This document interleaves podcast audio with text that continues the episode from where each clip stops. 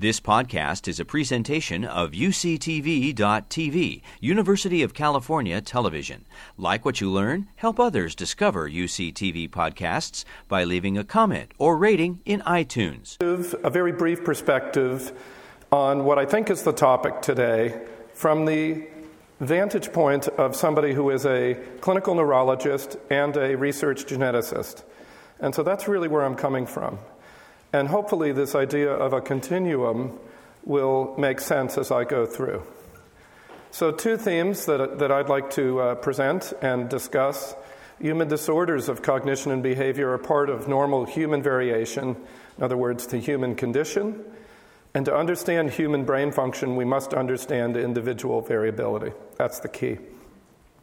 So, from a geneticist standpoint, this says, for those of you who can't read, because my genetic programming prevents me from stopping to ask directions, that's why. now, so those of you who have been in that situation before, you can't blame your spouse. This is genetic programming. now, of course, we know that that's not true, that um, behavior is a combination of genes and the environment. But genes play a kind of considerable role in all of behavior, as I'll discuss really briefly, as well as brain structure, which is what, and function, which is what underlies our behavior. It's the organ that is essential for behavior. So, neuropsychiatric disorders are also highly heritable. And so I'm just showing here in A how prevalent many of these disorders are. Even the rarest, like Tourette syndrome, is close to a percent in the population, schizophrenia about a percent autism a little more than a percent, all the way up to anxiety, which is about 30% uh, you know, uh, general. But if you look at the calculated heritability, which is just an estimate from twin and family studies, all of these disorders have very substantial heritability.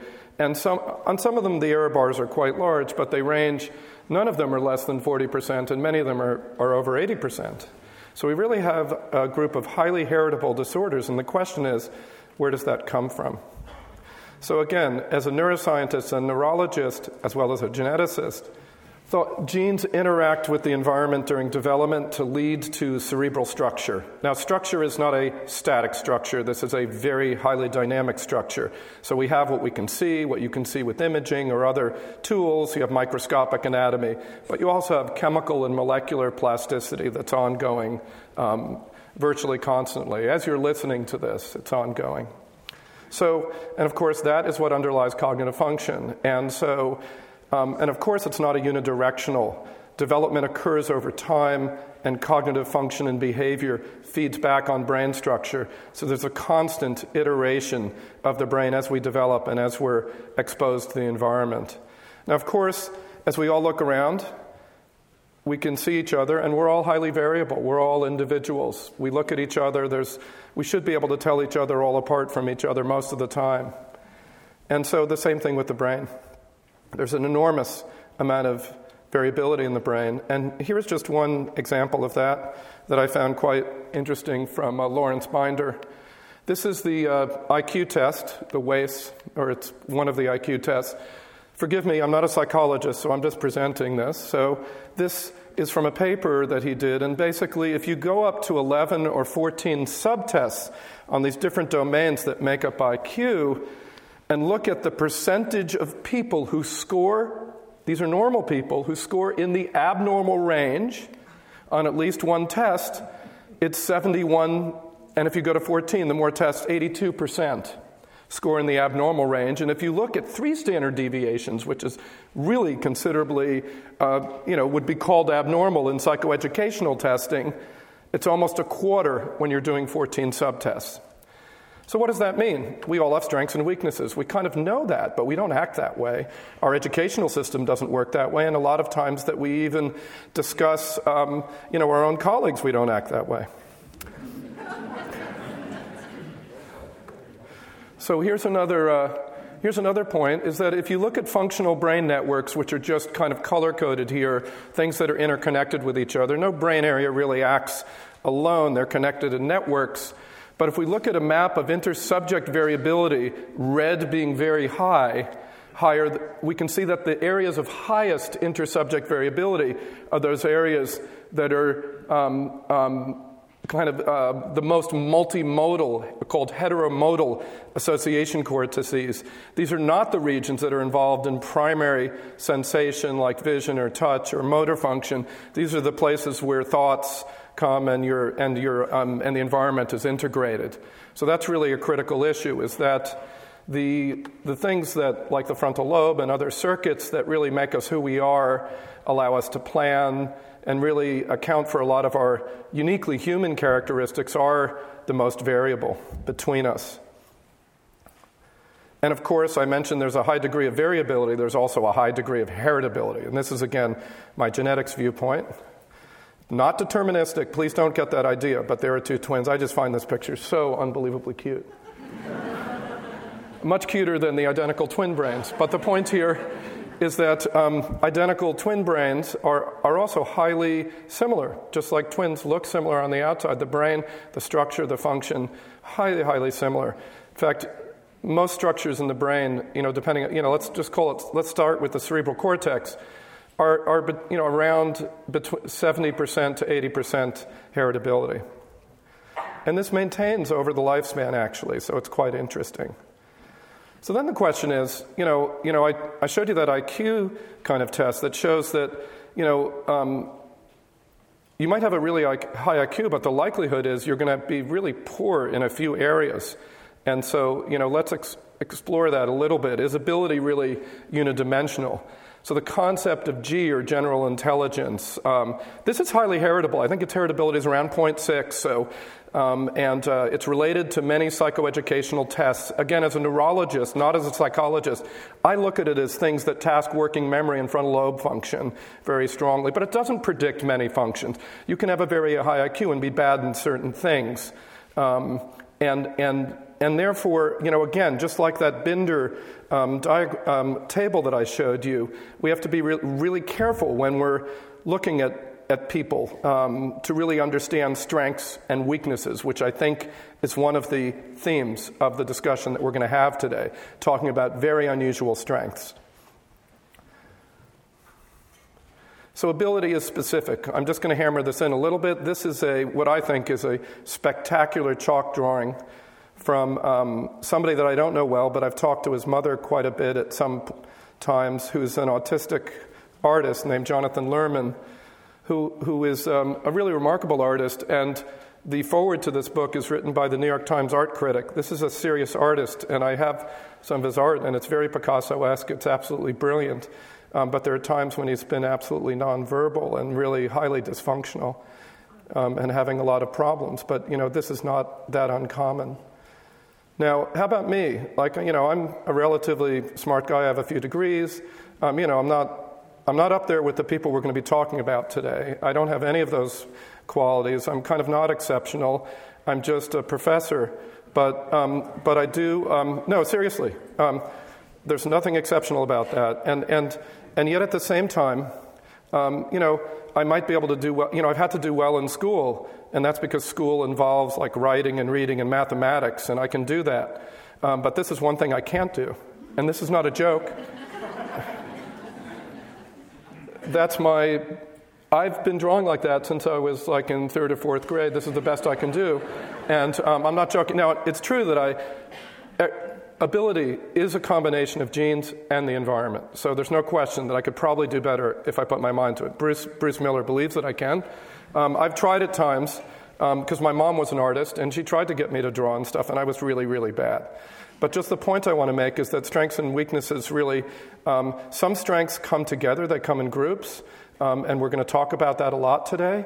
But the point is, just because one's strong in one area doesn't mean that you're strong in all areas. And if we had an educational system where I had to represent the world in two or three dimensions, I wouldn't have gotten very far, I'm sure of that. So, now how does this fit into genetics? Well, this is uh, from Wikimedia Images, one of my main sources. Uh, we use this a lot. Um, it's actually probably from Daniel MacArthur. You know, it's a cartoon from uh, the Broad Group. But um, what you can see here is this is 10,000 BC. This is around where we are right now. This is the estimated population in billions. And you can see that there's an enormous a rise, that we were, humans were a very small population, but in the last 10, you know, we essentially have arisen from an ancestral population more than 10,000 years ago. What's interesting is that we come from a small set of ancestors, and that means that the, the, we share common genetic variation that's been acted on by evolution. If those had been very deleterious, anything that's highly deleterious would get removed after thousands of generations.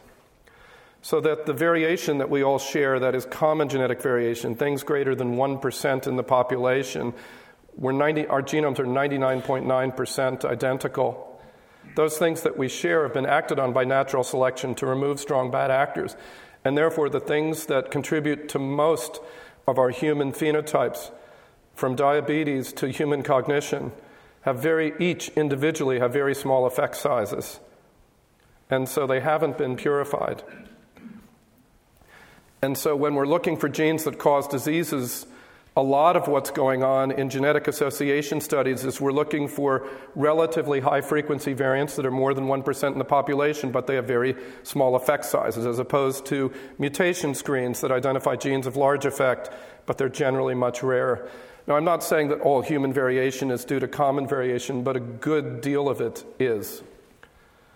And so we can begin to think, and this is a classic behavior from a behavior genetics textbook from DeFries and, and Robert Plowman. I, I, I, actually, the W doesn't belong there. Um, there's part of my uh, residual dyslexia from childhood.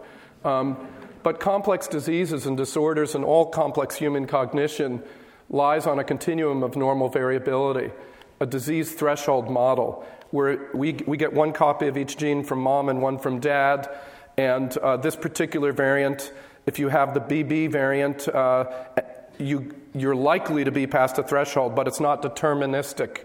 And think about this as an additive set of normal distributions where these variants of very small effect sizes are adding, adding, adding up. Another point is that the threshold is somewhat arbitrary in many cases. What's high blood pressure? What's high glucose? What's bad reading? What's attention deficit disorder, etc.? This is all somewhat an arbitrary threshold that's based upon society and what, usually, hopefully, what's practical for the biomedical enterprise. So, this is the kind of foundation that took me when I started to work on autism about now about 17 years ago to think about autism as part of the continuum of normal variation. And this is the idea autism diagnosis depends upon quantitative impairment in multiple domains. It's not qualitative. We all, some people here are really good socially, some aren't. But, but to, to become autistic, you have to fall out here. If you think of each of these as a, as, as a, as a contour of normal distribution, where the green is highly advantageous, really superior functioning, and the red is, is, you know, is less than optimal. And so they have children with autism have to have repetitive restrictive behavior and deficits in social behavior. The diagnosis has changed over the last five years so that language is now not fundamentally part of it, but it often is. But just the point here is that, again, a line is drawn and you have to have impairment in multiple domains that's quantitative and measured so that those people that are here who might be a sibling on one area aren't autistic or if they're here. And that's arbitrary again, it's our diagnosis. Do we have proof of that? Yes, there's quite a bit of proof. I'm going to show you one really nice piece of data that was published recently by Elise Robinson and Mark Daly. So, social function in those without autism is strongly related to the same genetic factors that increase autism genetic risk. What you can do is you can come up with a compositive genetic score, all these little small common risk variants, add them up in what's called a polygenic risk score. And you can ask if I have that for autism and it has about a 70% prediction for who's going to be autistic, how, how well is that correlated with just autism in the normal population? And the normal population being used here is a longitudinal study of parents and children in Avon. It's, it, it's in England. It's called ALSPAC. And if you look, you can see that the genetic correlation between um, the Psychiatric Genetic Consortium Autism and a Danish Autism Consortium are both close to 0.3. That's an enormous correlation. So that's telling us that the things that in the common variation that we have that predisposes to autism is part of normal variation. So, how about other things? How about other, and you're going to hear a lot more about some of these topics today, but I just wanted to touch on them and give you a point of view, maybe a framework. So, there's something called synesthesia, and this is a slide from my colleague Simon Baron Cohen, who would have given a much better talk than I'm giving, but um, and unfortunately can't be here. But s- stimulation of one sensory modality automatically triggers a perception in a second. So it might be that you, that you, when you see a word, you hear music with it, or vice versa. When you hear music, there's a color associated with it. It's actually present in some degree or another in 4% of the population. It also has a strong genetic, um, there's evidence that it's, you know, has, has genetic uh, um, factors. So about almost 40% have at least one other family member with synesthesia. And there's been some evidence of genetic linkage, even, but no genes have been identified as far as I'm aware. But maybe Simon, um, Simon knows or Simon Fisher. So now I'm going to tell you just a brief bit about, about somebody that Simon Baron Cohen knows quite well, which is Daniel Tammet. And many of you may have read his book, Born on a Blue Day. If you haven't read it, you must read it. It, it is an extraordinary book. Um, there, you know, you, if you haven't read it, you wouldn't believe that, that there's a, you know, somebody who can do this. But he sees numbers as shapes and colors. This test of genuineness is a test that, uh, that is related to synesthesia. He's invented his own language. He learns languages in two weeks. I think he learned Finnish in two weeks, perfectly. Uh, he performs mathematical calculations that you can't imagine. He um, is the European champion in pi to 22,515. And he has Asperger's syndrome. So the question is so, okay, so that's an interesting observation. That's a, a, very rare, unique individual with these features. So you can ask the question Does autism, is synesthesia increased in people with autism? So, if independent synesthesia and autism should co occur in four out of 10,000 people, because of the, but they're not. Simon Baron Cohen study shows that it's present in almost 19%. Of course, this is done via questionnaire, so it would have to be redone measuring it, but I think one would argue that it's quite uh, enriched. Also, there's also an enrichment among those who have a perfect pitch with synesthesia. I think about 20, you know, in this study, about 20%. So there's a relationship of some of the things that we're going to be talking about today that are really extraordinary variations on the human mind and uh, common genetic variation and what we think of as intellectual or behavioral disabilities or disorders. And so I'll leave you with one thought. What does it mean that a feature that is present rarely in the general population is more frequent in those with a disorder? I mean, of course, it means that the human condition is one of strengths and weaknesses, and that great, strength can be the flip side of disability. And in part, this is because of the genetic contributions to evolution, to human brain evolution, that we've inherited strengths along with weaknesses, and sometimes they lead to what we call a disorder. And I'm going to leave you with another interesting thought that if you look at the most variable brain regions in human, there are also those that have expanded most on the human lineage, getting back to one of my earliest slides. Again, this is from a paper Mueller et al. in Neuron in 2013 and basically, if you look at the cortical surface expansion in this frontal, parietal, temporal lobe area, and then you look at the areas of the most intersubject variability, there it is. And we know that cortical surface volume, especially volume, is highly heritable, so that this variability is highly heritable as well. And you can look at this correlation. Uh, you know, there's a, a strong correlation throughout, not just in my picture. So, We've had 150 years in behavioral neurology of learning from the individual, from Tan, who was Broca's first patient, and from seeing two patients, he reasoned that language was in the frontal lobes. Well, maybe that was a little too specific. Wernicke helped him out a little bit, but, but he reasoned that the cerebral cortex was therefore asymmetric and that language was on one side. And here's another patient, patient HM, who was one of a series of patients who had bilateral hippocampal damage and led to our, you know, played important roles in our understanding of memory. So again, I want to say that we must lear- learn, um, you know, to continue to understand the nature of individual differences and how uh, disease, what we call disease and disorders, is really just part of the human condition. And these exceptional variations are often strongly associated with vulnerabilities. Thank you. You've been listening to a podcast by University of California Television. For more information about this program or UCTV, visit us online at uctv.tv.